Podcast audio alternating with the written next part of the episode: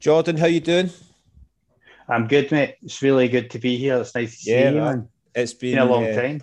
Yeah, yeah, that's uh, probably about two years. No, not two years yet. A year and a Yeah. half. a year and a Well, half. A year and a half. It's been a Because I was, it was not, it was not so long after my Ironman, which was July 19. So I've coming up Yeah. to two years. So obviously, I've, you know, we've not seen many people in the last year.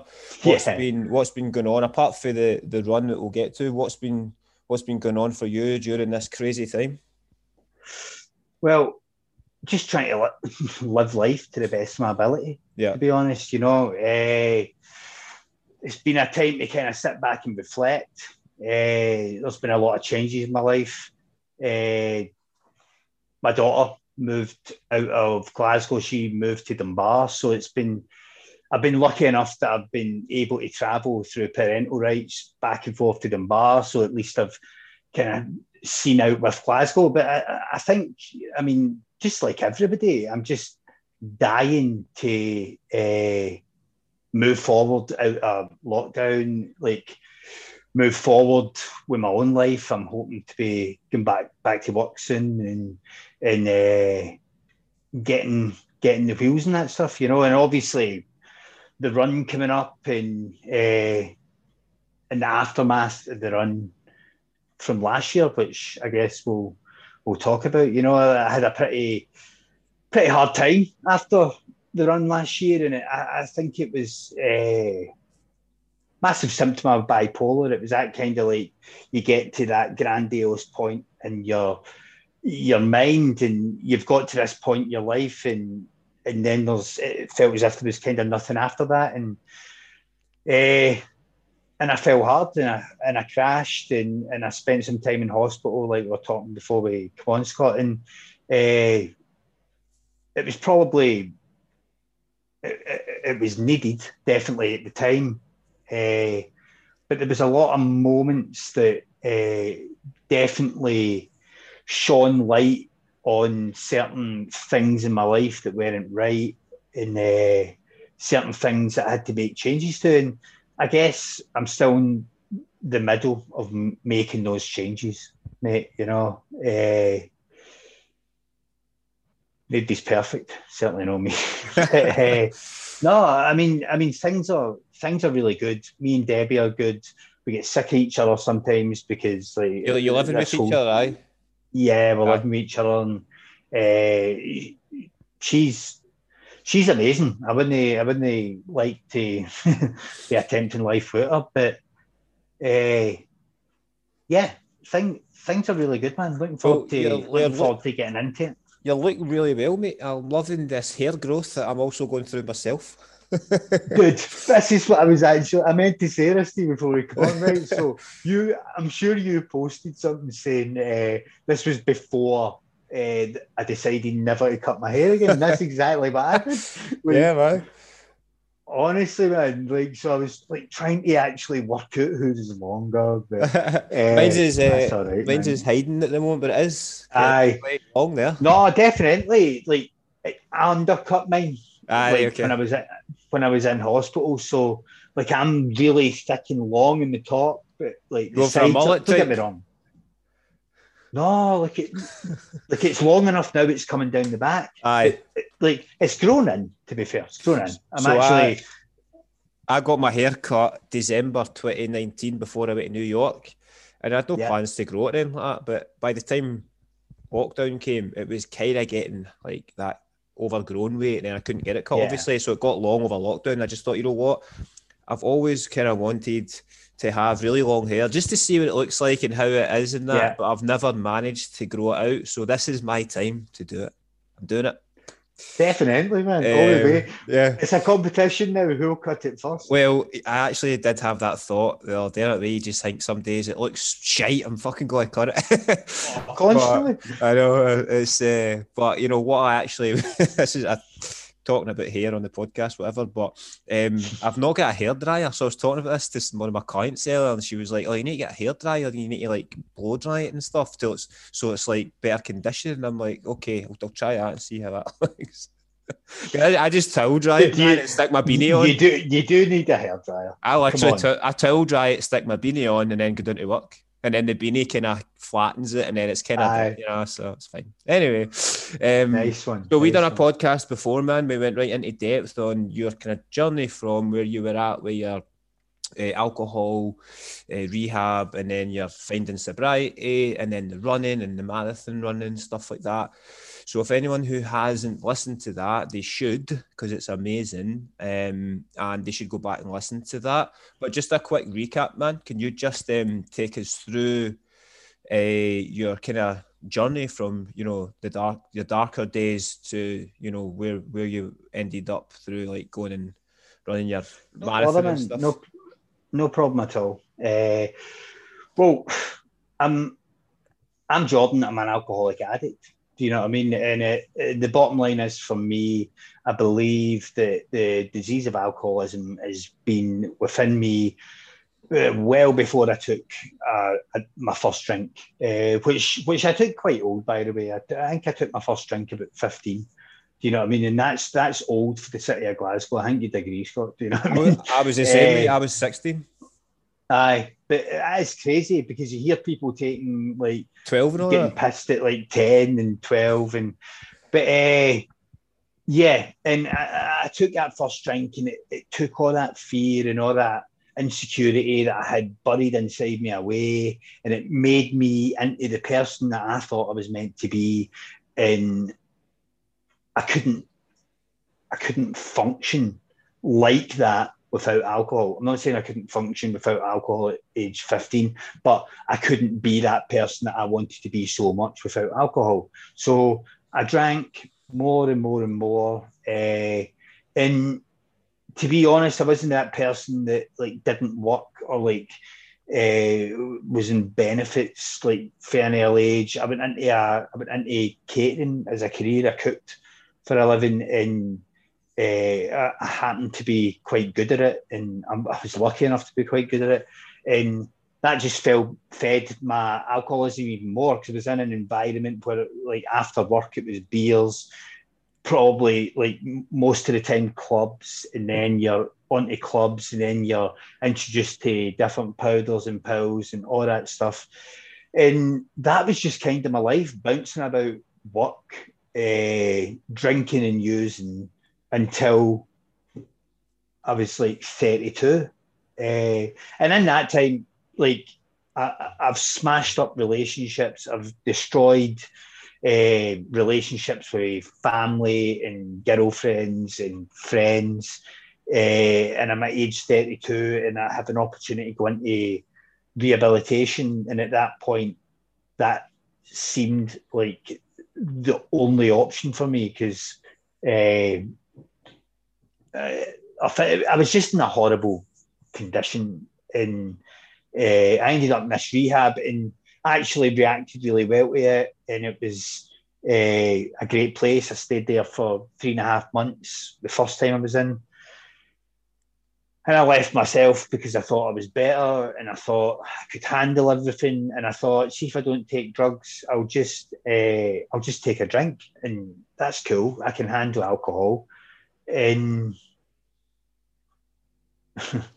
lo and behold, like the exact same thing two years later happened. And it happened a lot faster this time. My downward spiral had been faster. My downward spiral had been darker, uh, darker drugs. Like the alcohol was just like, I, I was completely alcohol dependent at this point. And I went into hospital and then went into rehab again. And that second time I went into rehab was the time I get clean and sober, and like the time that I knew that like I'd been in the exact same position, the exact same place before. I was hearing the same stuff because that's the program, and it was a case of right either I either start listening or I can uh, try it my own way again. My own way doesn't work though because I've tried that so many times. So I done it their way, and I was lucky enough to meet some amazing people uh, who were kind of like friends, guides, sponsors. You know, like people who people who also worked there, and, but also became uh, friends, you know, and I'm still in touch with to this day, which is amazing. But when I when I left, I left left rehab six months in, and then I stayed in a sport accommodation for six months, which was great as well. It was kind of like you weren't just like put out a pastor, like you could. Uh, essentially, I was living in a in a flat, uh, and it was just getting used to like kind of managing your money, paying your own bills, you know, like all these kind of life skills that I'd lost yeah. uh, because I used to just get my benefit and, and boom, it was out in two seconds because I, I owed these people, I needed this, and then the rest was for booze, and that was it. You know, uh, but this this sport accommodation enabled me to live in this flat, keep it clean. You know, like home skills, uh, basic living skills, which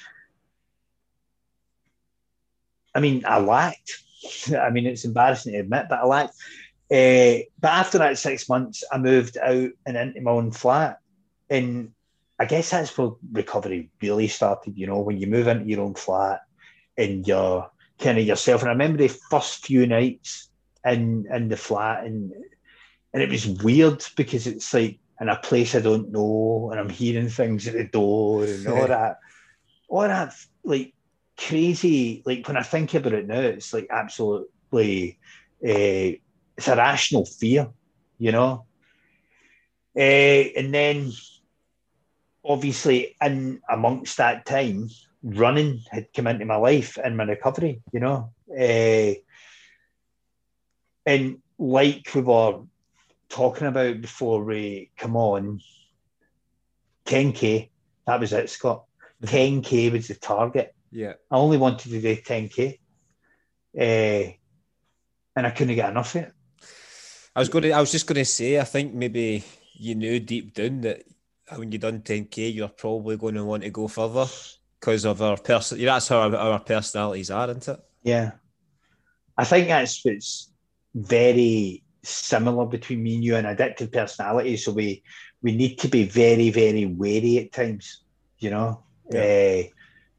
Uh, and well, I can't speak for you, but I know for me, I need to be wary, and I'm not wary enough a lot of the time. But yeah, that 10k. So I mean, I, I ran it in like uh, 44 minutes. I mean, I don't mean to be rude to here, right? But you know, you're not lo- that long after abusing your body, you know, and you, smoke, yeah. you smoked and stuff like that as well, and you know, that's a it's a mad fast time for someone who'd only been running for a very small period of time and who had abused their body for years. No, I know. Uh, I, I, mean, I don't have the answer for that. Why that is? Uh, it wasn't an easy course either, to be honest. Like, uh, I mean, I think the first it was only two two hundred fifty meter uphill at start, but it feels it started in a hill uh, and I come in, yeah, 44.50 or something. Nice. So I never realised that was fast. And see, to be honest, like I'm, I'm not saying it's fast, but see for like an amateur runner, that is, uh, yeah, for sure, it's decent. Hundred percent. Because I, because in my mind, I'm like sub forty is like what I want for a ten k right. now. Yeah but I've never ever ran a 10k. I, I probably would never run a 10k after that. But uh, I remember like going down and the guy, the guy who had kind of organised it had got his uh, vests with the name of the rehab on it. So it felt like no that way. You're just like you feel as if you're doing something. Oh, he really, must have been really so special. proud. Must have been very proud. Oh, fucking big time, and even getting the medal. And I remember the next day, my daughter was coming up to visit me, and and I gave her the medal. And that's been a wee, uh, that's been a wee kind of tradition that I've like taken on. Like anytime I run a race, I give Sam the medal. But uh, yeah, like if I had if I had to look back to that 10k and think where I'd be now with running, like I, I wouldn't have thought that was possible. But like you're saying, I do understand. I've got that personality. I've got that tick. I've got that uh, that need to do more. Yeah. And I don't know even like because I went for 10k to marathon. You know what I mean? It wasn't like uh, as if there was a kind of logical plan. Yeah. It was just kind of like I'm doing a marathon. And I remember sitting in my supported accommodation and typing the details into the Edinburgh Marathon uh, application. Yeah. Uh, that that was a big moment because like that I feel as if that's where it really stuck, like really kind of kicked in for me.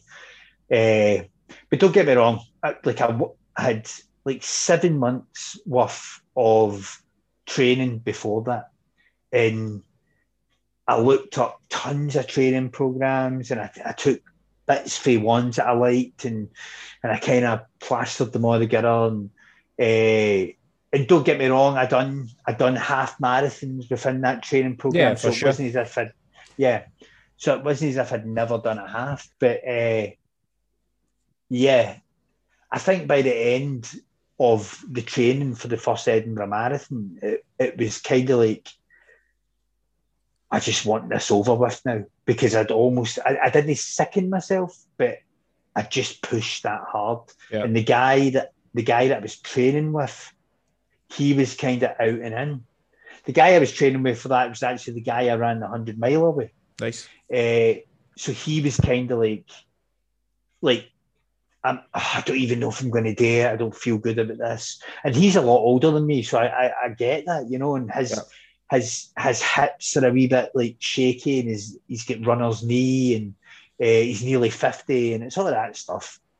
Uh, but yeah, went down went down that first Edinburgh Marathon, ran three oh seven for like my first marathon, which was fine, but I'm obsessed with getting the sub free, so I was disappointed. so let me ask you this: How much do you think that running helped you stay sober through that first period coming out of rehab? well, I think especially upon entering rehab and upon letting my body, the aches and pains heal, the, the- just just the, diff- the different things that were going on with me, the detox, uh, and then pretty much running started for me, like in that group, Yeah. uh, in that running group that I was taught about. The, the guy used to take us out, and I don't know if it was me still running away from things or running towards something, but something happened to me when I run. Yeah. Uh, my brain functioned. I wasn't uh, clouded with all this uh, darkness that was still in there. Yeah. You know, and and as I pushed and as I pushed and as I get more frustrated in my brain, my body reacted and I pushed harder that dissipated. It, it- like it, it came down, you know, and like these runs that I'm talking about weren't they like hard, hard runs. These runs were the ones like you post sometimes about them, Scott. Like when when you're like, I only done like whatever distance, but it just felt so good to be out. Yeah, I was man. breathing the air. See, when you start appreciating things like the air you breathe, and that sounds cheesy, right? I get that, right? And I get people might be like, what is this guy on? But like the air you breathe, the sights around you. I'd been looking down for so long, Scott, because like I was so embarrassed about who I was. I hadn't, I hadn't looked up in ages, man. Like yeah, man. I like I seen the city again for like uh, the first time in a very very long time, and and I guess it's just about consistency after that. See if I find something that that that makes me feel like that and and aids me like that and and helps my method of thought, then I need to keep doing it, or else I'm going to go back to that place. Uh, but yeah, like sometimes I've actually I think I explained what running means to me better there than I thought I would be able to because I kind of figured you would probably ask me that, and it's like it's quite hard sometimes just Yeah. to like put it right there. Uh, but I mean, like it could be cheesy to say it saved my life, in so many ways it did. I say that, that all the time, say. I say that all the time. Yeah, yeah, fair enough, man. And I guess it doesn't mean it doesn't mean to say, oh, without running I would die, but with running I have yeah. this this for, life for know? sure, man, hundred percent. And like I feel if I didn't find just training in general, because I, you know, myself, I do all different types of training. So just training if I didn't find that, I would have ended up drinking again. Yeah. Which then means I probably wouldn't be here or I'd be in a very, very, very bad place. And that's why I say that training saved my life because I genuinely don't know if I would have been able to cope with the the the want to do it in the darkness and the pain of losing my dad without it. You know, and what you were saying there is when you were running and you were getting away for the darkness in you and stuff like that, man. That was, uh, you know, the first six months to a year or whatever of me stopping drinking and losing my dad. That's how I felt. It just made me happy. It just made, gave me happiness and uh, took me away from all the bad shit in life. But um, now, you know, ni- you know, eight nine years later, when I'm out running, the biggest thing for me, man, I just like appreciate my health so much. Like I appreciate that I can actually go out and run and that I don't and that I'm healthy and that I'm physically and mentally uh, healthy and um but it's all obviously just through years of consistently doing it that's got me to yeah. to be like that and I just I'm just so happy like I can't describe like when I'm out especially if it's like a really nice day man and uh, I've got the tunes in I'm just running and I just feel so high and happy and I just like I'm just in my head I'm just like I am so grateful that this is me and I'm not in a pub drinking or I'm not in the house drinking. Do you know what I mean? Yeah of course man. Because like it's weird you're saying that like they moments can fleetingly like come back to you say like sitting in a house drinking the flats rank and it's just like that chaos. And you're like sometimes me and Debbie have a fight and I'm like, oh, screw this, blah, blah, blah. But then I'm like, I'm just so grateful for like what I've got, yeah. like the kind of the unit I've got. It's, it's, aye, it's insane. I still really have, is. I still have days where I want to be back in that minging flat getting fucked up. Of course. Like, you know, and that's crazy. Like, especially lockdown uh, one, you know, when I first got my work taken away from me and, you know, I was living, I'm living on my own, and at that point, the restrictions were so tight. You couldn't visit yeah. people. You couldn't. I couldn't do any sort of PT, and uh, the want to, you know, be back to not giving a fuck about anything and just drinking like fuck was so high. Not that I would do it. Um, I had enough people around me, and I'm open enough to speak up to the people close to me to talk about it. Um, but yeah, it was there, man, like big time but you've got like you've got a lot of gratitude, Scott.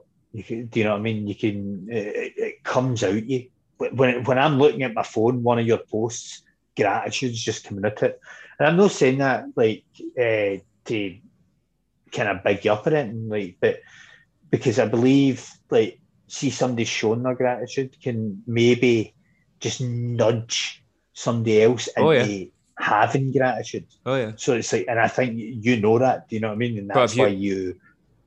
Have you had those moments like recently or in the last year? Of course. Yeah. I mean, the because my next kind of question, my next kind of question was, how has your, especially through lockdown, how has your kind of sobriety been? Well, it's been it's been difficult. Like I said to you, nine weeks. I mean, we obviously this is going to kind of cross over with the run stuff, but uh, at the start of the year last year, we didn't even know what was going to happen, yeah. and then we're training, and then we're kind of then I wasn't training, then I was like, what the fuck's ha- happening here? Anyway, like anyway, and then it was just like right, boom, we're in, and I was all in, absolutely lost my mind just to running and but also like social media and uh, like trying to fundraise, which I'd never done before, and I'm just like so at my death, but I get obsessed by it. it's just all that stuff. And then I get up to the run, we run, and then a few weeks later, like I, I ended up like abusing my medication. Uh, and it had been going on for like a wee bit. And I went to went to the hospital one night because I was, was I wasn't good, you know, and the ambulance came out and it was all that stuff. And uh, I ended up in Stobhill for like nine weeks, ten weeks, kind of nine and a half. Uh, but essentially, it was a really, really dark point of the year. You know, like wasn't fair and wasn't fair. Debbie, my family, Sam, uh, and I was able. And this is what's mental because I would like, and actually lived relatively well in the hospital. You know, it was it like as soon as I'm in these places, I, like I can adapt to them very easily, and uh, but I shouldn't. I shouldn't want to be able to adapt. You know, I, I yeah. shouldn't even be in there in the first place. Uh, but there was a lot of counselling. There was a lot of different tweaking of a medication and all that that shit. That that nine weeks just kind of almost like vanished. You know, uh, I was locked away from the world who were already in lockdown, and it was just like, it, in a lot of ways, and this is me being genuinely honest, it was so much easier. Like so much easier being in there. Yeah. Uh, but I guess that's the easy way out, it? Like at the end of the day, that's definitely the the easy route. But I was I was lucky as well. I stayed in like a brand new ward, had my own room, uh, and I seen my doctor on a Monday. Do you know what I mean? And the rest of the time was like kind of counselling groups and different activities. And what I'd seen in there, like, it, like I separated myself from everybody because in my mind I'm like I'm not ill like them. Uh, but I've seen some sad sights, people that won't probably ever get out of there, and that's yeah. that's that's not great. So I'm grateful enough that uh, that I can actually like leave the hospital, come home. Uh, I'm grateful for the fact that I can walk back into my flat. It's tidy. It's actually all been decorated differently because like Debbie was couldn't wait to welcome me home, and then I'm like all that for like the behaviour do you know what I mean? That behaviour of just trying to escape for that moment. So there's definitely been a lot of valuable lessons, like uh, because yeah, after the run, definitely wasn't the best few months, but we're through the other end of it now. So yeah, well, I'm glad to hear it. Nice. Um, you so the end of the run you said there the run was 100 miles yeah and the one go uh, so that was last july yeah you're july now, the 23rd you're doing another one this year which we'll talk about on the next episode with your brother. Um, yes. so let's go back to last year then. So how did it come about man? How did this uh, 100 for amy come about? Literally uh, sitting having a coffee with with Debbie and just I'd been looking for something, looking in I done a 50 mile ultra marathon from Stirling Uni to Perth about kind of a year before this, right? So a year before I, I planned out 100 for Amy, I'd done this 50 miler. And I, I ran that in about eight and a half hours. And it was fucking tough, man. Like massively, really tough. Christ. But, uh, I had that. To, so like my kind of, I'd done three marathons as well. I broke that sub. I, Yeah. I broke that three hour mark that uh, that I probably mentioned, and just wanted something new. I'd been watching hundreds of ultra running documentaries, and I'm like, right, what about doing a hundred miler? Uh, and that was in my mind. That that is in my own mind. I hadn't even mentioned this to to Debbie yet. And uh, we're at a wee coffee shop in Great Western Road, Paper Cup, and we're sitting there, and I'm like, I think we like we'll do a hundred miler, but do it for charity, and like really get passionate about trying to raise money for something. Straight, I knew it was Amy Winehouse Foundation for me. Yeah. Like uh, it was always going to be that foundation.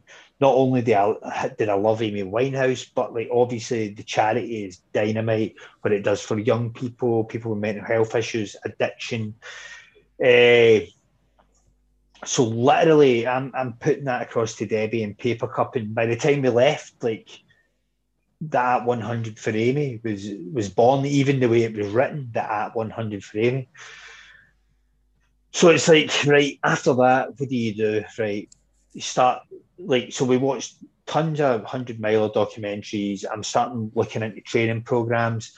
I'm trying to look at times, like as in like uh, when when's the easiest time to do this? Like how long do I need to train? Uh, which I knew this was about October, so I knew by July right, that's plenty, absolutely plenty. Uh, and then I spoke to my friend Stephen, who ended up being the guy I ran it with, and I told him about the idea, and then he was like, "Why don't we? Well, we can do of the, the West Highland Way." Then. Uh, and I was like, shit, I hadn't even thought of that because I've walked the West Highland Way twice at this point. So I know the terrain. Uh, it's not as if I'm getting there absolutely blind. Uh, so pretty much by the end of that day, man, like the gig was set. And it was like, I'm pretty sure it was either that night or the, the day after that I set up the Just Giving page. And I probably even, I don't even know, man, I probably posted about it around about then. Uh, but then it was just kind of get your head down. There was a lot of stuff that obviously researching into the nutrition and like just the the training in general. Because if you look up about like 100 mile of training, a lot of people burn themselves out like Yeah. far too fast because they just think, oh, I just need to. I mean, people don't realize that like a four mile run is partly a 100 mile training. You know, that's a recovery run. It's just getting out there, getting your Yeah. legs moving, getting the. So, yeah. And then it was just like boom for there. And then the kind of the fork in the road was like uh, lockdown because we were kind of like, and I think March was really when. Was that when you started? Oh no, like we were. All- you training we way before that? Aye, I was training way before that, and then I took a couple of weeks off at Christmas. Then I'm kind of like breaking it in in January because obviously the weather, blah blah blah. But then with everything that was going on, it was kind of like people are in my ear saying, "Oh, by the way, I don't know if you or even get into Fort William. You might not get into all these wee like Balmaha, Kinlochleven, all these like kind of villages Yeah. that are like uh, situated just off the West Highland Way, where, where obviously we're going to be like stopping and meeting, meeting our team, blah blah blah. So it was like it was off and on and off and on and off and on. It was that way. Like, will we just leave it to next year? Will we do it? Will we leave it? And then it was like, eventually, it was just like, right, fuck it, we're doing it. Stephen, like my partner in crime, he he was really good at that. He just went, let's just do it. Come on. Like, what's going to happen? Yeah. They're going to kick us at the. Are they going to kick us at the tin? They're going to arrest us.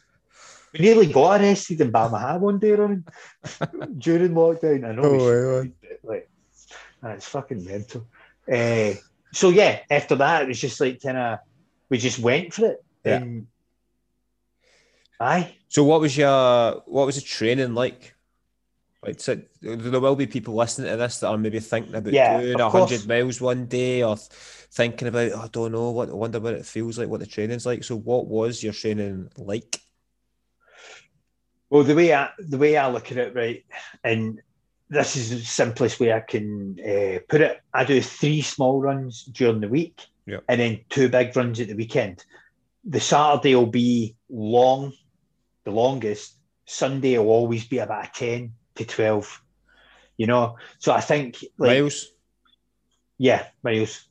Uh, and the advice that like with the training, you need to respect your body. Yeah. It's something I'm terrible at. You know, like if I'm if I wake up sore and and I think you know yourself, Scott, like you know the difference between sore and potential injury. Oh yeah, yeah. I'm sore every Yeah. fucking day, mate. I, I do. Right, fair enough. Uh, so yeah, it's just a case of like respecting respecting your body and making sure you're looking after yourself. And I mean, see with the training, right? The training's all fair and well. We can all go out and run like right six, four, six, uh, 30, 10, boom. What's that? Like 40, 50, that's about a 60 mile a week, right? We like most people could do that because with a hundred mile training, see if you need to walk for a, a mile, Yeah. get walking. Yeah. See as long as you're moving. Yeah. You know, like we we're never we're not all going to start as professional ultra runners, but I mean everybody needs to start somewhere. Yeah. Uh, but the, I mean, the the training for me, nutrition was massive for me. Like, I, see, as soon as I started eating the right stuff, eating very clean, and see, to be honest, I've always been pretty good at that. Uh, but you know what it's like when you start treating yourself a bit too too too much. When I when I was training, especially into the kind of last three months, it's like absolutely clean. You need to be watching your calories, how much you're taking in. You need to be, I mean, I take it like I take quite a protein rich, nutrient rich shake every morning. Are you It's not vegan? nice. No, vegetarian. Right, okay. I, I was. I, I think the last time I spoke to you, I was vegan, mate. Right, okay, okay. Uh, but I, I, ended up like I like eggs too much, man. I know that's bad, but so uh, but yeah, the nu- the nutrition with the the running, the looking after your body, uh, foot soaks, for example, and I, these are just really small things, right? Foot soaks, look after your feet. Well, this I is a question. This is a terrible mistake. Instagram is foot health and how are you making sure that your feet aren't getting absolutely gubbed, basically. Yeah, no, I just soak them. I soak them every night. I I, scrub thought- I them. you were saying socks is in socks. No, no, so like uh, Soaking I- them in water. Yeah. Right, okay, right. So I, I, I soak them in Epsom salt. Just for a pure East End accent, man. I'm I, no, I was sitting there like you were saying foot socks, and I'm like, where else would you wear socks? Like, obviously they're foot socks. Eh, another thing, foam rolling. Yes, I was just doing that today, actually. Yeah, so it's not nice. It's not pretty. It's fucking sore most of the time. Very, very important though. Like in training, like I always give like maybe two, three nights a week. I feel as if I'm almost lying there because I'm foam rolling most nights now. Yeah, yeah. But uh, it's just because I've been on a really, I'm doing a lot of hilly runs now. So it's like that way my calves are just Yeah, yeah, destroyed. Uh, and I'm just trying to get the the knots out of them. But I mean, the training will treat treat you as well as you treat the training. I think that's the best way to say it. See if you respect the training, then it will show respect to you. But I mean, see for something like this, and I mean, it's Scott. You must identify that with like Iron Man. Like, see the bottom line is like somebody can't just half-arse train for Iron Man. No. Like it, But it's but, but you say, but you say half-ass training. That's totally true. But training means nutrition, hydration, recovery, stretching, and that's what people don't understand. They just think training. Oh, I'll, I'll train, no bother. But are you willing to put those other hours in to everything else that's not just physically training? You know yeah. I mean? Well, I think it's quite cool. Like because that question, it feels as if I've spoken about running for about a minute, and the rest of the time's about nutrition, the rest of the time's about hydration, yeah. Stre- stretching. You said there, boom, and see if like uh, you can look up like if you I think if you type into Google yoga stretches for runners, and there's like it'll give you five, and they're great, and I yeah. like I swear by them. Uh, and you you don't need they, they don't beast you, you know. You, you can do them quite easily and and they definitely helped.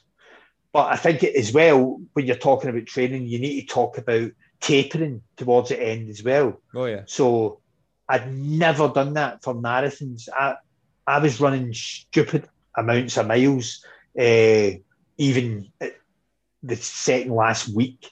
Yeah. To in in my marathon training, but with this, I had to pay strict attention to what I was doing because I knew that taper would would make or break this. Oh, to be honest, you know, it needs to be so fresh going into that, surely.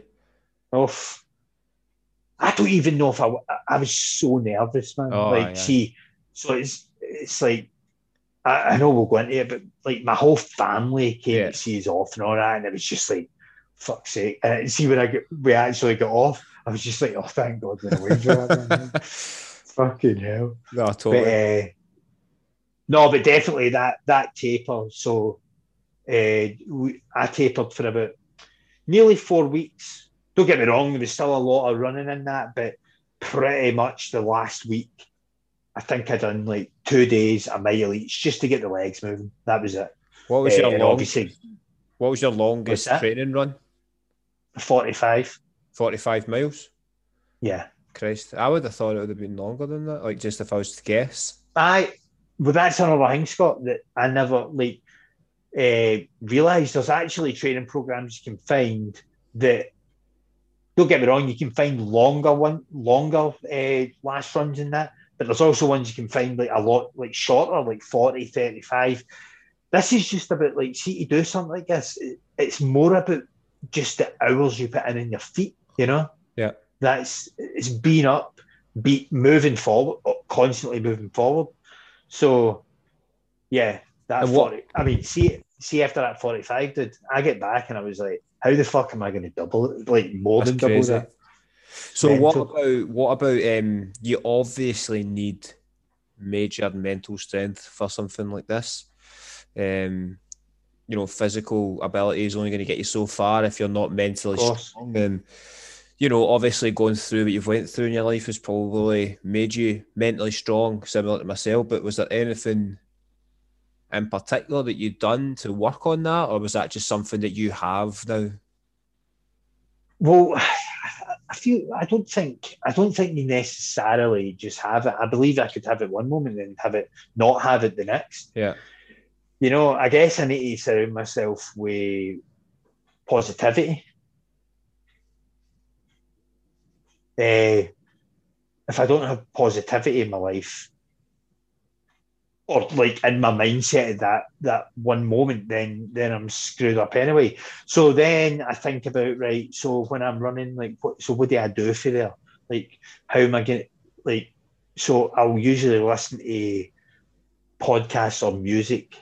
Uh, Rich Roll, uh, you you know Rich Roll, yeah. Uh, when you're running, yeah, I've got yeah. I've got certain I've got certain ones I go to. Yeah, yeah. You know, uh, and then I mean, internal chat, and it's like in that internal monologue.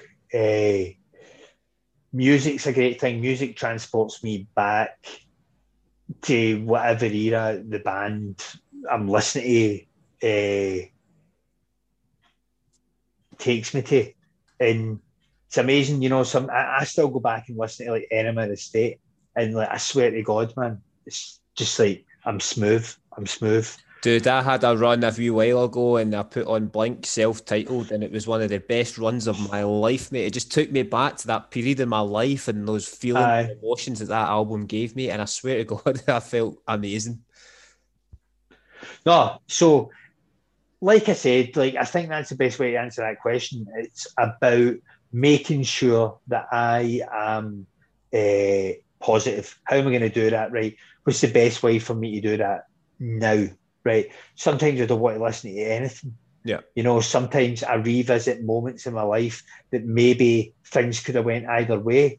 Sometimes I like I internally share, like talk in my mind about my own story.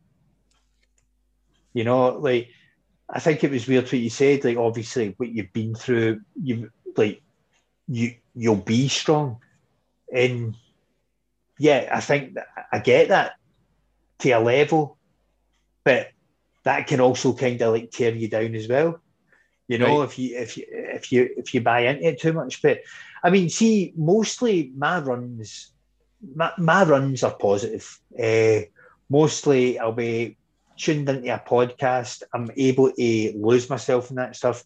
If not, I'll be tuned into music, bands that we both grew up loving. Yeah. You know, I'm I. I- I'm still one of these guys that's listening to Tell All Your Friends by Take Back Sunday, you know, Me too, bro. The State. Finch. Aye.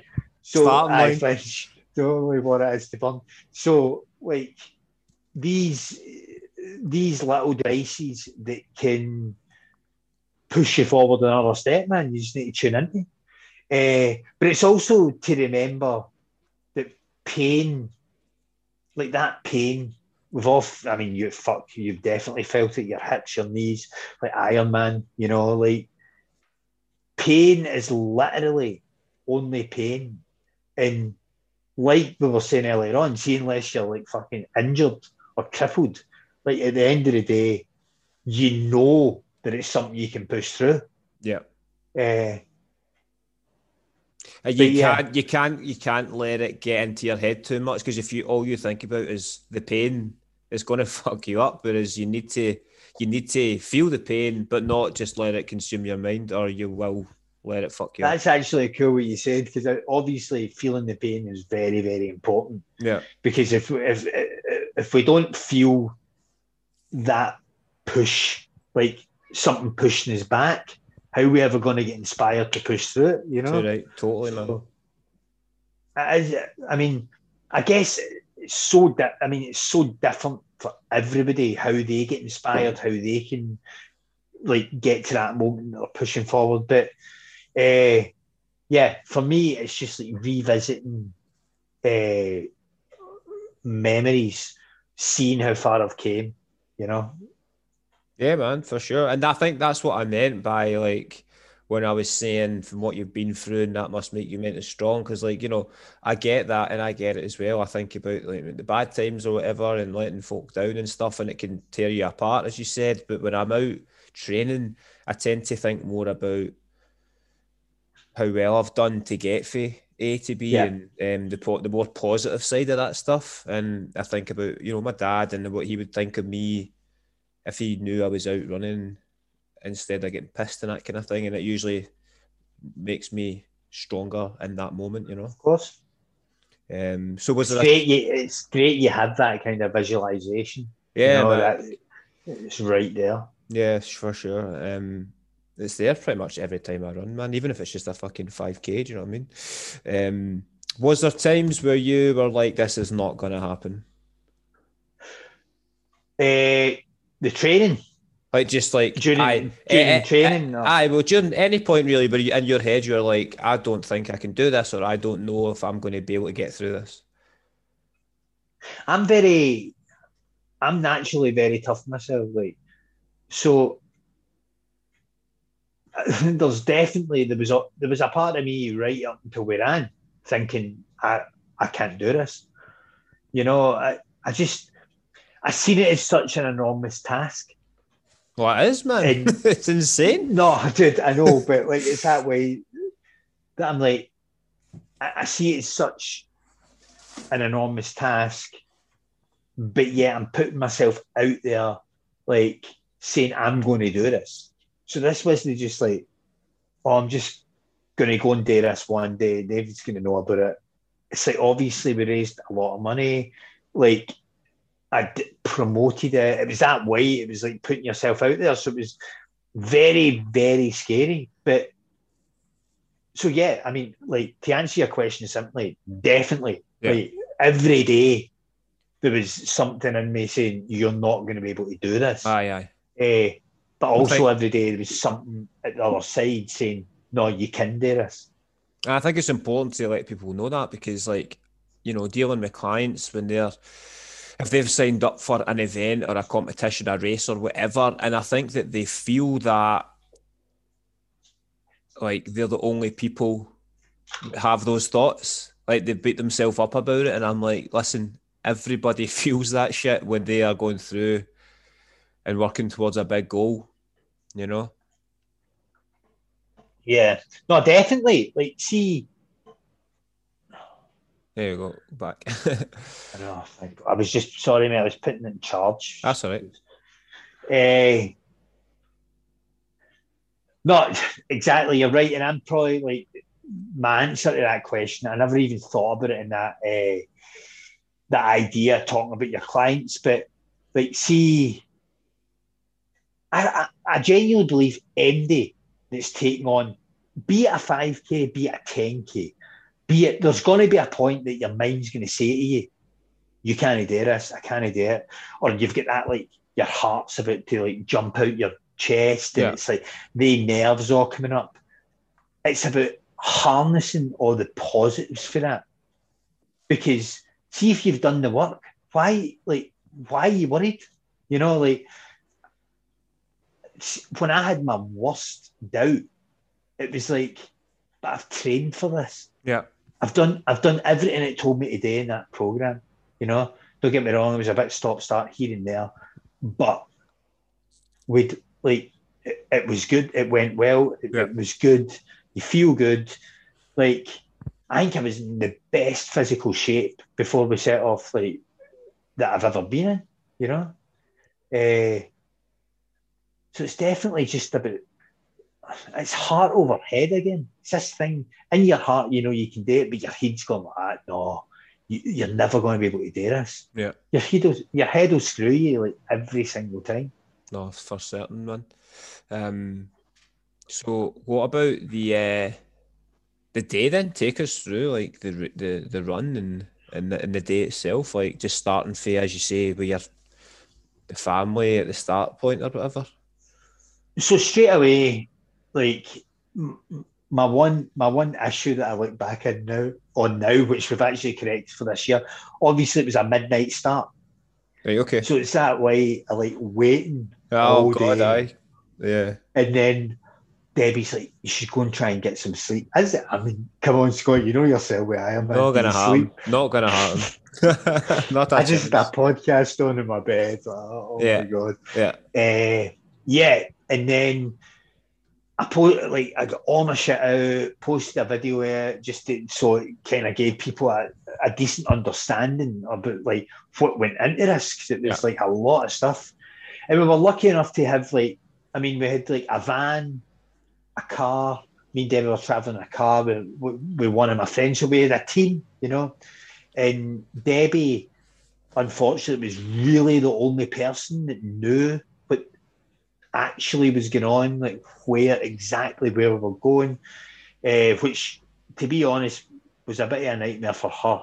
But uh, she done really well with the, the job that, that she had. So essentially, we all go down to Milngavie, uh, and we're setting off for Milngavie town centre and Stephen meets us there, so we're already in.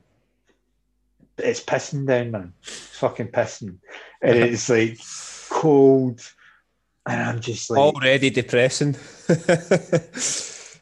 ki- well, kind of like. See, be fair, like my mental state was good at the start. yeah. Like I, so we waited until twelve, and I gave everybody hugs. It was actually it was really emotional, and I could feel myself getting emotional, and I just wanted to get away because I was like, I can't even deal with this shit. You know, my daughter came and Gary. I remember Gary. He will. I can't wait to do this to him when he he's doing it this year. He just hugged me and went out in my ear. Get it fucking done. She's like, I kind of like that, but like, whatever. uh, so boom, boom, we're off, and we've got headlamps on, and we're just heading into the the pitch black wilderness now the West Highland Way pretty much is a climb for the moment you start the West Highland Way. I've never been, I've never been, never done it. Right. So essentially, it's a it's a trail straight away, but it's just this gradual climb. So see that way, even when you're hitting gradual climbs, you can feel just like after a while you just feel. Uh, and don't get me wrong, it levels in and out, levels in and out.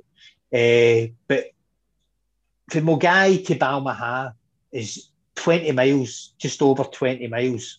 That's it. So the first stop was Balmaha, the first place that we would meet uh, the girls who, who had our nutrition, food. Uh, one mile in, Scott, my feet are soaking. Fuck. No way, man.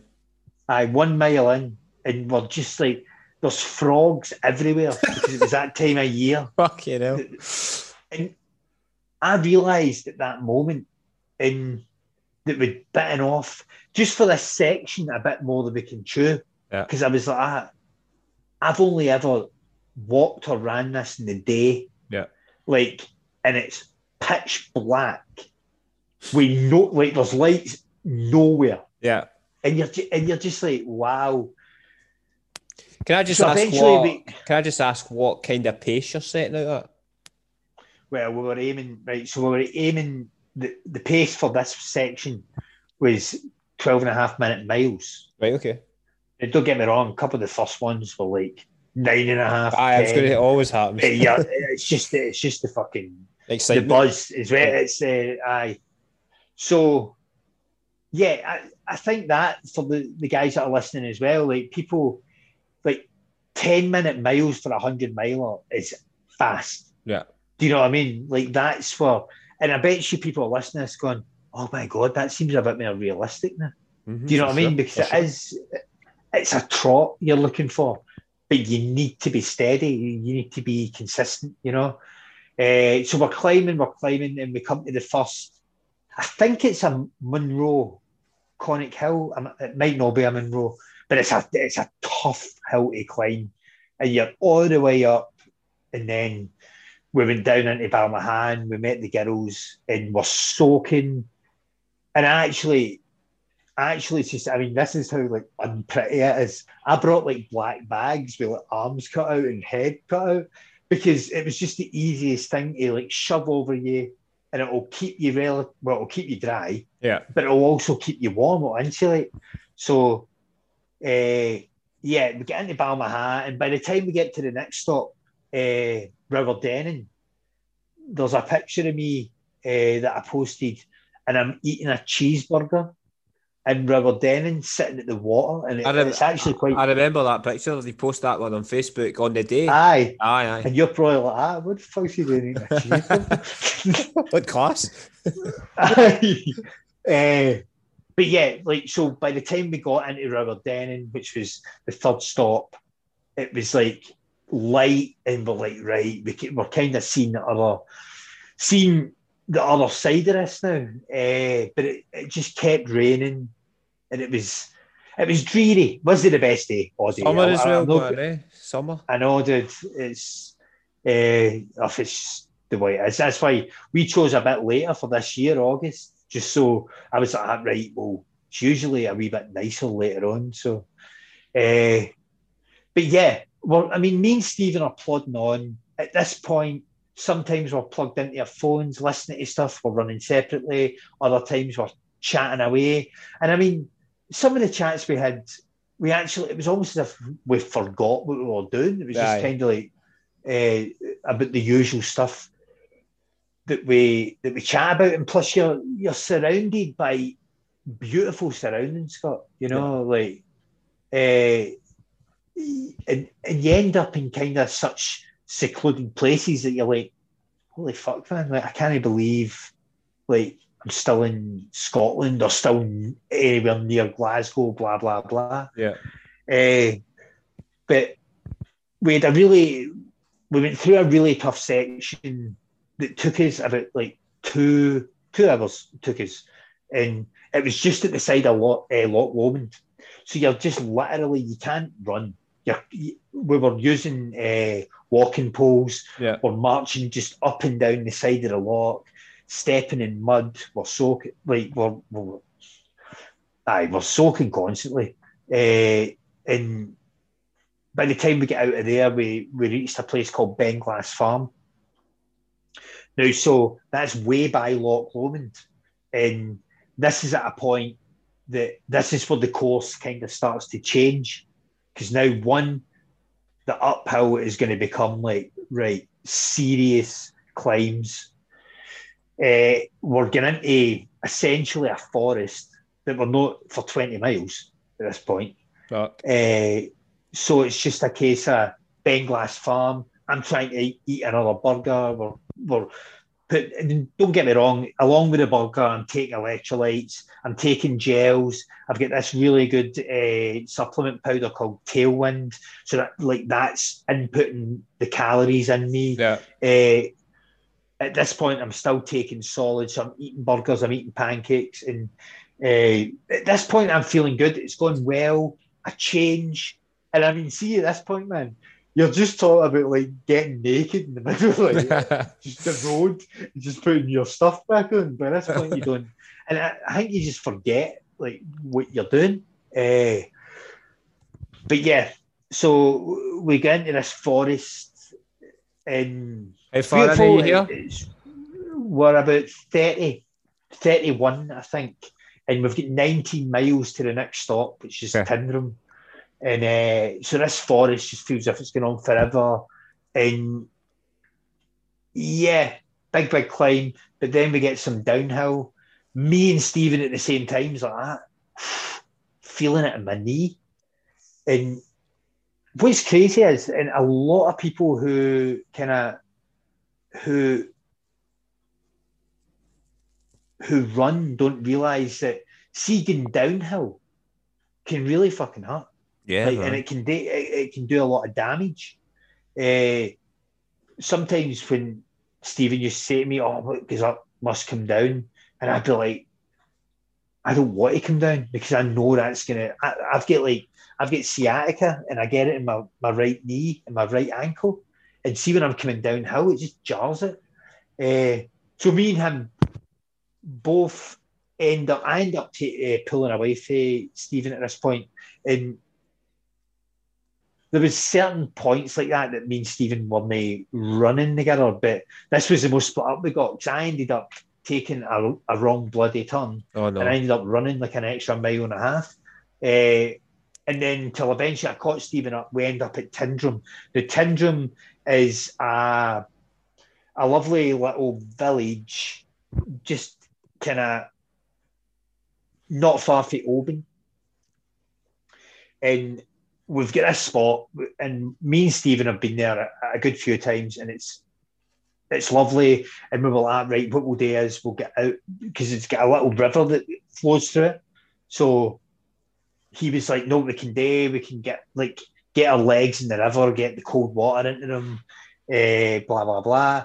And then we're both sitting there, and I'm eating this another burger, and I'm halfway through, and one of the girls who was with us has a dog with it, has a dog with her. He comes up, steals my burger, eats the whole thing, and then she she comes up and said, ah, Jordan, right, I'll go to the shop and get you something, blah blah blah. And I was like, listen, it's all right. And it's crazy because like what I said to her was going to reflect the rest of the day, and I just said to her, "Listen, I'm done with solids. Like I just couldn't eat Yeah. solid food. That Yeah. was it. Fifty mile in, halfway in, and I'm like, oh my god, like that's it for solid food. I had tons more extra gels and like different things, uh, but that was the last moment until the next day that, that I actually chewed something. Fuck. So you, so we like Tyndrum again, all changed, ready to go. Stephen brings out these like straps for your knee, and we both put them on, and I'm like, I actually looked at a picture of it going, what? Why am I even putting that on? Like, I mean, I know it's not as if that's going to help sciatica. Do you know, what I mean? yeah, yeah. Uh, so yeah, and from there we got a bit of decent weather, and we come up to a point, and I guess like we'll we'll kind of move on. There was a, a few stops after that. There was a big climbs. Uh, there was a lot of solo running. There was a lot of trying to kind of like inspire Stephen as well because he was going through a bit of the, the whole negative head. So at this point, are Uh, you sorry to interrupt, man, but are you like on running or what and or going at a pace that you had planned, or were you like way behind, or were you going faster? Than you thought? No, we were behind by this point. Uh, I think that that that that point when I was talking about being at the side of the loch, Right. that like just how wet it was there. It was just a, an absolute slog getting through that. And I can't just like I'm not just going to blame it on that. You know, there was there was different points that we lost 15 minutes here, 15 minutes here, and it built up to just under two hours. We're only two hours behind at this point, uh, but we're getting into we're getting into kind of right. So we were in Tyndrum and we came out and again that was probably the nicest weather. So we're like it feels good. There's a there's a wee bit of a breeze in there, but it, it's not too bad. We come down into King's House, which again now we're reaching the point that like everything's secluded. You know, like we're we're, we're getting right in the middle of nowhere here. And well, I mean, we're tired, but we're still, we're definitely still plodding on. And we we come to a point that we get to the bottom of this uh, climb called the Devil's Staircase. Right, it's quite, it's quite like popular, famous, whatever you want to say. A lot of people just go there for the day, climb up it, and then come back down. And uh, we're trying to climb up it during doing a hundred miler. It's fucking insane. And this was my, this was my kind of I hit the wall here. And I remember coming along, you're running right next to the road and cars going by, and it's almost like it's almost kind of seen that like bustle that you see people in cars and all that. And sometimes you put all them waving to you and it's like gives you a wee bit of inspiration. And we got to the bottom of the devil's staircase, and Stephen was like, I want to wait in the girls because they're bringing me and he needed something because we weren't going to see them for like 15 mile or whatever. Is this still about the Eh, halfway point? Aye. No, no, we're, we're talking about three quarters here. Right. Okay. Uh, and so we stop, and I'm not eating it, and I'm not drinking it, and I'm just like, I'm standing, and then I'm kneeling down, and I'm just like, oh my God, my legs feel like absolute dead weight, you know? And Stephen and this guy, this other guy, he was running, this guy, Steve, as well. It's really confusing, Stephen, Stephen. But this guy had turned up to just run certain bits with us, keep us kind of motivated, blah, blah, blah. And uh, they looked fresh, fresh as anything. And I'm like, oh no, man, I'm dying here. Like, and just as, and we weren't even there that long waiting in the girls. It was maybe five more minutes. By the end of that five minutes, I feel, oh God, just, just low. Yeah. Like I felt as if just heavy, as if the world was pushing down on me. And and I've got my my my walking poles and we're about to start climbing Devil's Staircase. And Steve goes first. I'm in between. Then there's Stephen behind me. So we're going up marching in the order of three. And I know I'm I'm slowing like Steve's starting to pull away, and I'm I, and I can feel me and Stephen just like falling behind. But Stephen's marching behind me, so I'm trying to keep the pace with him, so he's Yeah. not. And he and he just goes like that to me, Jordan. I need to go in front of you. And the two of them just disappeared. And I, I'm marching up this hill, and that's like that's a moment when all that stuff we were talking about comes into play. Mhm. That's like it's almost like that Rocky Balboa moment in it. Like, do you know what I mean? It's it's like that moment that you kind of go, "Am I? Is it? Does this finish here?" Because there was a moment in my heart that said, "You can't go on anymore," I know. and I was crying, and it was just like, and then something happened, and it was almost like clarity. It was almost like I've been like, I don't know, given a second chance or whatever. Yeah. Uh, and I started to march. I started to march, and it was a long, long way to the top, man. But I got there, and I folded up my poles and I attached them to my jacket, and I was just like, right, this isn't going to beat me. That was the point that it was going to beat me, and I'm by that point. Yeah, for sure. And I fucking flew. Yes. And, and it, I know, into the next, uh, I fucking took over Steve and Stephen, flew by him. Amazing. Uh, walking and, or running? into- You walking at this? running, Yes. flying. And about it. uh, and there was this really nice thing that happened, and it happened. I wasn't even there, but Stephen told me about it, and this actually like it, it means a lot to me. And I don't really know Steve that well, but what happened was like Stephen, they got up to the top and they started like moving forward and moving on, and Stephen was like, "I can't leave Jordan," and Steve just went like to him, "Leave him." he's strong. He'll get through it. And I was like, that's fucking made my day, you tell me. yeah, yeah, yeah. That's Yeah. cool as fuck, man. but yeah. So I mean, we from there we had like another stop. And then we were moving on to the last stop of the run before Fort William. So we get into now that again, this is where we lost time as well. So by this time, the darkness is in, and it's when we were in a place called Kinlochleven, and uh, they parked just in this hotel car park that me and Stephen have used a couple of times, and uh, I think just a lot of stuff was going on there. There was a lot of emotion. We were all like, I wanted to get changed, and I was cold, and I just wanted to, and I tried to eat, and I, I remember Debbie was like showing me a, a video that Sam had had made me like, but she'd kept it secret. It was on her phone, and I nearly broke down watching it. She was like, "Right, you don't need to watch it now." And it's Yeah. like then Stephen lost something, so it took us ages to get out of Kinlochleven, and uh, it was actually really good. Another young boy had come up to do the final section with us, so it was twenty miles. So we knew twenty mile to the end here. That's it. Yeah. Uh, Just a marathon, no.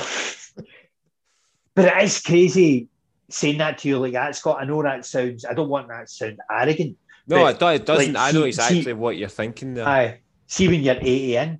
yeah, like- for sure. There's no, aye, 20 to go.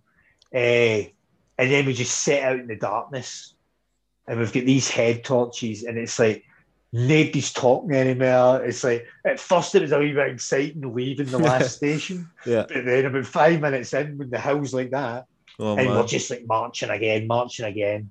Uh, and then you kind of come into the home straight and it's this, it's, it's like an old military road that like runs through.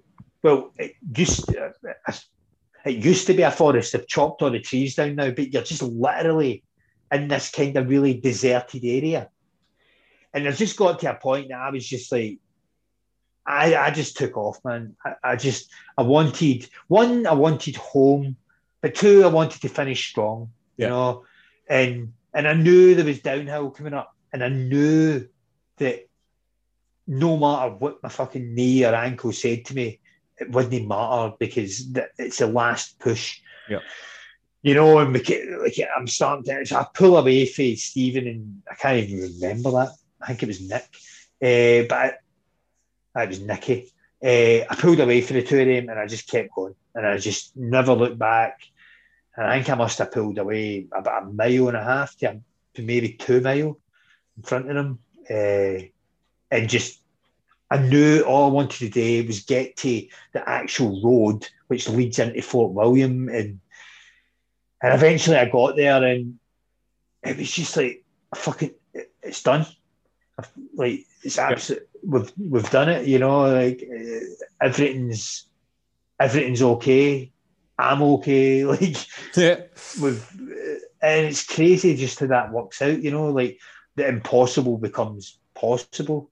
Uh, and I ran in, and I mean, it wasn't obviously at this point it's two in the morning, and it's no all uh, like the girls were knackered as well, and like when I get in, I just hugged everybody, and it was fucking insane. Oh, you Like, must have. It must, that really- must have been a wild, wild feeling. Like, Yeah, it was a wild ride.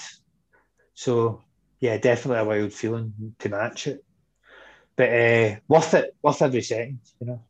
for sure, man. What was uh, what was the body feeling like, man? Or was it the next day it really hit you? Well, see, I hadn't been sick, right? And I felt sick for like it didn't uh, not constantly, but it came and came and went kind of thing. When I get in, I think like I get back to we were staying in a wee hotel, and I remember sitting and I actually went for a shower. I was actually shocked that I went for a shower at that time in the morning, just how knackered I was. Yeah. But uh, oh, I've got a picture of my feet, man, after it, and it wasn't good. Uh, and it was actually crazy. The next day, really, obviously, my legs absolutely destroyed, right? But I could still walk. You know, it wasn't. It wasn't as if I, like mobility was a, a huge issue. My feet were really bad. That took a wee while, obviously, maybe kind of a week to get that back to normal. Yeah. Uh, but what was crazy, you could visibly see like massive weight loss the next day. Get pictures of it, and it's like, holy shit, man! Like, Okay, that that's crazy. absolutely crazy. Like one day, how Yeah. that works Yeah.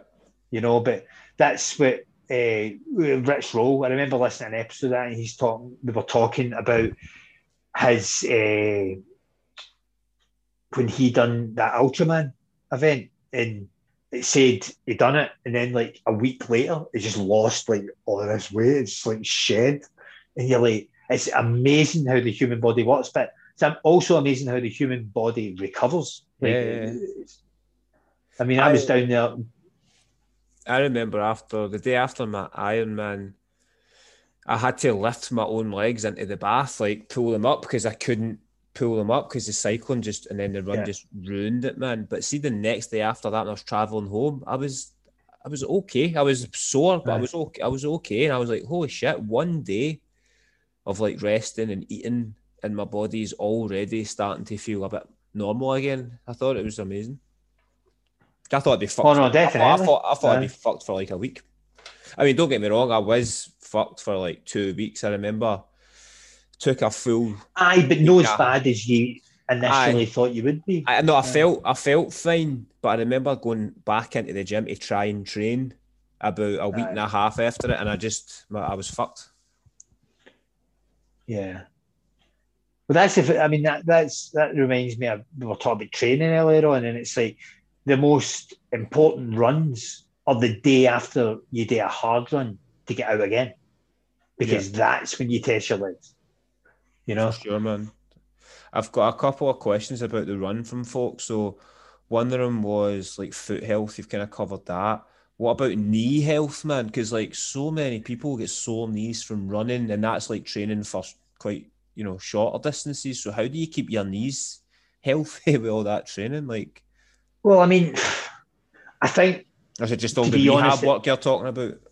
it's luck as well. Yeah, You know, I think like some people have bad knees, some people don't. But for me, I mean, like I say, I get sciatica in my ankle, my knee, but that's that's different for runner's knee. aye, I've got, I mean, I've got all different. I've got like three different knee supports. Certain one works, and it's a patella uh, strap, and it just sits there and works tight round. But I mean, those yoga stretches I was talking about, you know, just like, uh, aye, just like rehabbing, like you're saying, stretching, looking after your knees, protein. you know, and yeah, well, down to nutrition again. Yeah, yeah, yeah. Um, I was lucky injury wise, didn't really have any apart from plantar fascia. Plantar fasciitis. Um, that flared, flared up. Oh, it's horrible, mate. There's nothing really you can Dude, how do, do, do you notice like wh- like you're literally just walking and then that can just go ping and you can hardly walk. It's awful, man. I, awful. But the thing is, for me, it was always in the morning. I'd get out of bed and I'd be like, "Holy fuck, it's back! I can't walk." And I'd have a run that day or whatever, and I'd be so pissed. But there's nothing much you can do apart from massage it and the ball. I've got a hard ball and I roll my foot in the ball every night and stuff like that. But I've not Oh, had it. I've. I've not had it since my Ironman training. I've done a lot of running, but I wear ins- I wear insoles and every time I run as well, custom insole. Yeah, so they so they are. Well, no custom, but I do. Well. So they they. But see what I was going to say as well uh, for the knee uh, aspect of things, like the right shoes, man. Oh yeah, yeah, like- yeah. I think like really, and I, I don't mean go buy these shoes or buy shoes to an expensive shop, but go to somewhere like Achilles Heel and really get kind of like get measurements, blah blah blah. Look into the type of right, what kind of gait you got, right? This best suits the way I run, For sure. all that these wee things. There's a yeah because there's specifically a shoe for the way you run. There's uh, is it neutral and responsive? I think it is, and because Yeah. because I went uh, before my I my started my half Ironman training. I went and got videoed and all that, and they done the tests on the treadmill, and they told me what shoe shoe I, I need for my feet and all that. Because Yeah. I think people just buy running shoes and. I mean, even I got a pair of New Balance last year, uh, and the heel bit just didn't work with my heel, and it was getting so every run, so they weren't right for me. And it's so I, I think shoes so important. Toenails? Did you keep your toenails? That's actually massive. I can't believe we didn't actually like, mention that there. Like, just make sure. Did I keep my toenails? Aye, Is that what you said aye, because like people's toenails come off when they run that those Aye, distances. don't you they? know, I, I lost my I lost my right big toenail when I ran the fifty miler, and I kept all my toenails for the hundred. That's a bit weird, isn't it? But like, see again, like, Especially the with whole, all the wetness and that you're talking about. no crazy. But I think that was like, I don't know. I had two pair really good pairs of Asics, and I hadn't really had really good shoes before, so I don't know if maybe. Uh, but no, not an not an Socks issue as at well. all. Socks as well. Like the right type of sock, because people just go out Yeah. with nor- normal socks and end up with all these blisters. I do, I mean, you mu- you- people. You, you must, yeah, you must have had a lot of blisters, no matter what you were wearing with that, dis- that distance, man. Oh, big time. I'd ask to see the picture, but I don't even think I want to Dude, see it. I'll, I'll text you, right? No, I don't even. I honestly don't think I want to see it. It'll freak me out, man. It'll freak me out. Uh, somebody asked about hydration on the day. Obviously, you're going to hydrate, but he was talking about salts. Do you did you have specific salt intake or electrolyte intake? Well, I had a le- I had an electrolyte uh, powder for bulk powders right. that had all that salt that I needed. Also used Tailwind, which is like a I use that on the bike, man. Yeah, man. So actually, Scott, I thought that was brilliant. That was the Yeah, first time. I love I've What, what what kind do you use? The it was the carb powder, the sugars that I use for just for energy on the bike. Ah, no, flavour wise, because I think the Oh. flavours are absolutely dynamite. Eh, Christ, I've not used it since my Ironman. It must have been like tropical or something. Aye, but like, I actually had I, because I've got a few notes here, and I had like tailwind down to speak about because I was at one that there's a salt intake in that as well. Yeah, yeah. Plus, it gives you uh, all these calories. Plus, it's got all the nutrient stuff uh, and the glucose. But it also tastes amazing, which Yeah. is really, really rare to get. Like, uh, like that a kind of like supplement like that that actually tastes good. Yeah. Usually, you're just like forcing it. Then Plus, also people make the mistake of taking stuff on race day that they've not tried before that fucks with their stomach. aye, massively. Um, See, you, the need to test gels I- you literally need to test the, the nutrition and I think- what you know what works and what doesn't. But uh, it was Science in Sport gels that I used. uh, and, yeah. aye, Oh, and they were what's the they were massive for me. See the gels, I, I don't like the SIS ones. I'll take them; they're fine, but the taste, I'm Yeah. just like, yeah. The but the ones I use, crikey, I can't remember. They sell them all the, the bike shops and that and the running stuff. But Right. there's like apple crumble, rhubarb custard. what? Oh, my god! But banoffee, you know, it was am- they're amazing, man. I love them. Changing the game. I'm trying to think. I can't remember the name, man. But yeah, game changer for a gel uh, because the taste is so much better than the Gonna, SIS stuff.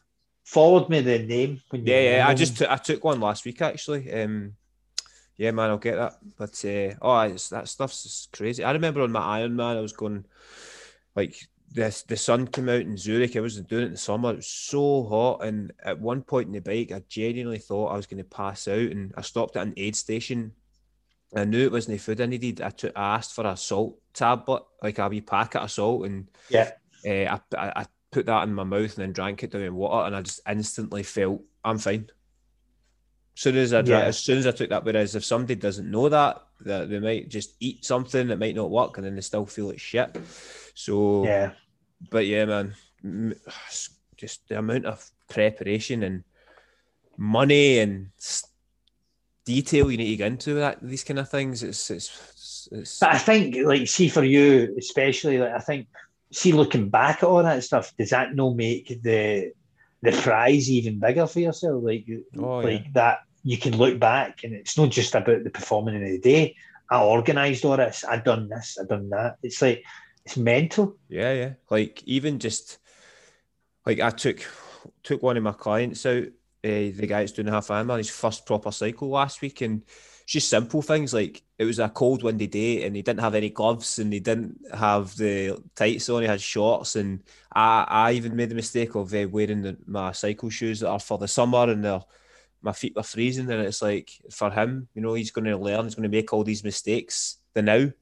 You know, Yeah. and he'll, he'll learn the next time not to not have gloves because his hands were so cold and stuff like that. And, And uh, and they're crucial mistakes. yeah, Like these things, there's the mistakes that need to be made. hundred percent. You need to make them in training, um, so that you're all, you're okay for the day, man. So oh, honestly, like so much respect for that. You know, um, as I as I was speaking to you last year, I got right sucked into the ultra running thing during lockdown actually because obviously the gyms were shut, wasn't working. I picked up running more. Was kind of getting a bit obsessed with it. I was watching, as you said, every documentary there is, and I kind of had it in my head that I was the hundred, a hundred mile was going to be like my next kind of challenge.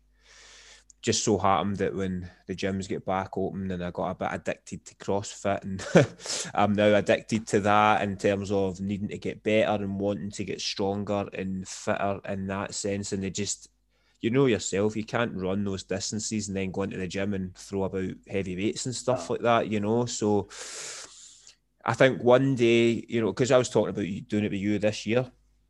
Last last year I was talking about that, and uh, I just thought to myself, I'd need to properly commit to running, and I'm just not ready for that at this stage of my at my life, you know, where my training sits at the moment.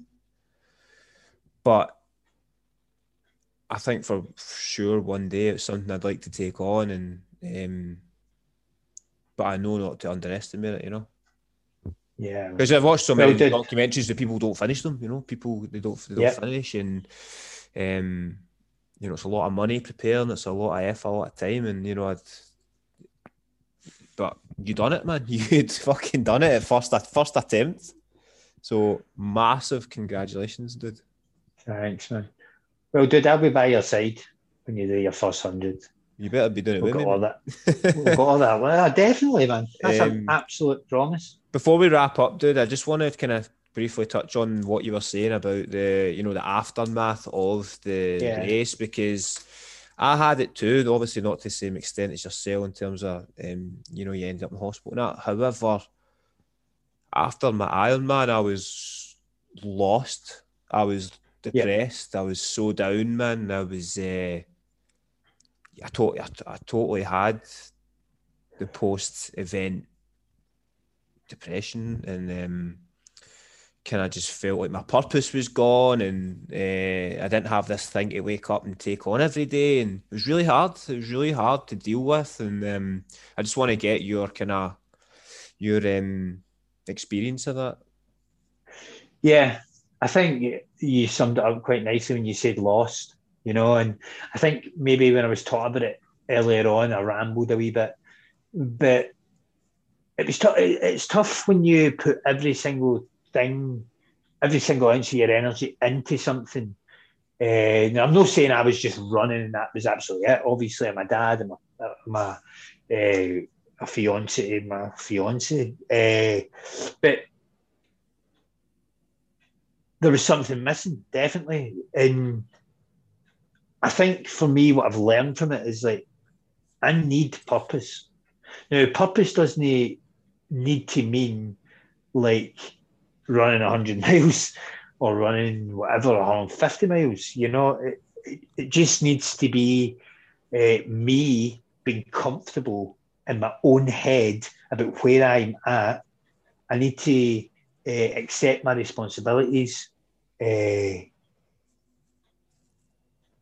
and just live one day at a time because I tend to get like wrapped up and caught up in what's like I'm already thinking about the run and it's fucking in August, you know, yeah. and it's it's like I'll I'll miss all that time for now until then because I'm all I can think about is the run. Whereas I'm spending time with Sam, I'm down to see my family, Gary and Rachel having a new kid. You know, I want to like I should be enjoying all that as well. Yeah. Uh, and I think last year essentially I wasn't, and I, I didn't know how to handle it. And uh, I don't think it was just the run that uh, that, that was the cause of me ending up in hospital, but thank God I did, you know, and, and thank God that service is is open to me. You know, my my meds are balanced now. Uh, I'm feeling good. You know, I'm I'm excited about tomorrow. I don't need to be excited about fucking August. You know. Yeah, yeah. Uh, but this has been great. Like obviously catching up with you. It's great to see you, man. Yeah, you uh, too. And I just feel as I've seen we talk. I, like different like you set off be like fireworks in my mind sometimes and I'm just like all right boom and I have a, like these wee threads I thought that I wouldn't have if I hadn't chatted to you so I'll thank you for that man dude it's the same for myself you know even so as I told you I'm now drip feeding in some triathlon training in my weekly routine on top of my CrossFit um and I'm already excited for my run on Saturday just through talking about running. I now want to just get yeah. outside and run. And so, the problem is for me is I'm so, uh, I'm so kind of into my training in the gym at this point. Is that in my in my head sometimes I'm like fuck I need to run at the weekend because I've got this Ironman or I need to get out on the bike now. But when I get out and do it, I love it. I absolutely love it, man. Yeah. And uh, you know, my life is dedicated to my work, which is coaching other people and my own training, and so I can do it. You know what I mean? I can do it. I can do both, and I know how to recover, and I know how to eat well and get enough sleep and all the rest of it. I've not even talked about that, but sleep obviously is biggest thing for my recovery.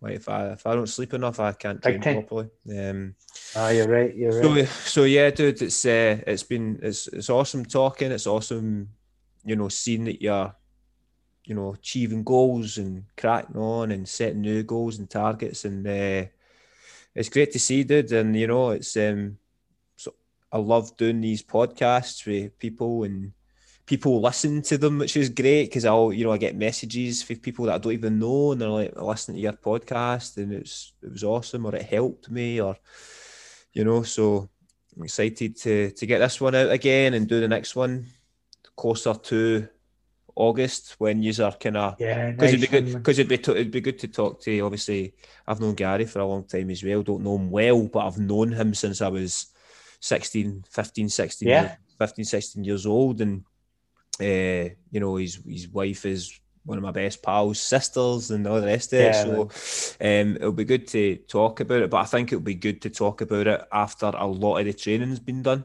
Oh no, big time, big time. And he's he's looking forward to coming on, and he's he's working hard, man. Like big time. He's looking forward to seeing you as well. You know, I think is the this, will have a laugh. Is this the first big big challenge he's done physically? Like, Aye. aye. I mean, that's pretty mental. He, doesn't start like easy. I mean, No, fair, fair play him. Fair play him. He's just kind of like, no, I'm doing it. I think as soon as Zach was attached to it, and then it was like, he's got that passion, but he's passionate. I'll, I'll give him that, man. Awesome. Um, don't even see my kids in the background here. I'm now the father of two I know, I know. Two Very young, cute. Man. young furry kids, man. But um, yeah, man. Anything else you want to touch on before we before we wrap this wrap this one up? No, dude, I just want to thank you, Scott. No problem. and- Don't need to. Wish you, wish you very well. Yeah, for sure. I hope your training goes well over the next few months. Um, stay healthy, man. Cheers. And, Stay in uh, touch, sure, man. Yeah, yeah, for sure. I've got your got your WhatsApp now, man. Don't always have to go through old Facebook Messenger. Uh. I'm, I'm terrible for that. But yeah, dude, if you ever want to talk about anything, catch up, uh, you know, more than welcome just to give me a shout. Nice one. Thanks, Alright. man. Dude, thanks so much for coming on and talking again, and I'll speak to you soon. Catch you. Cheers, buddy.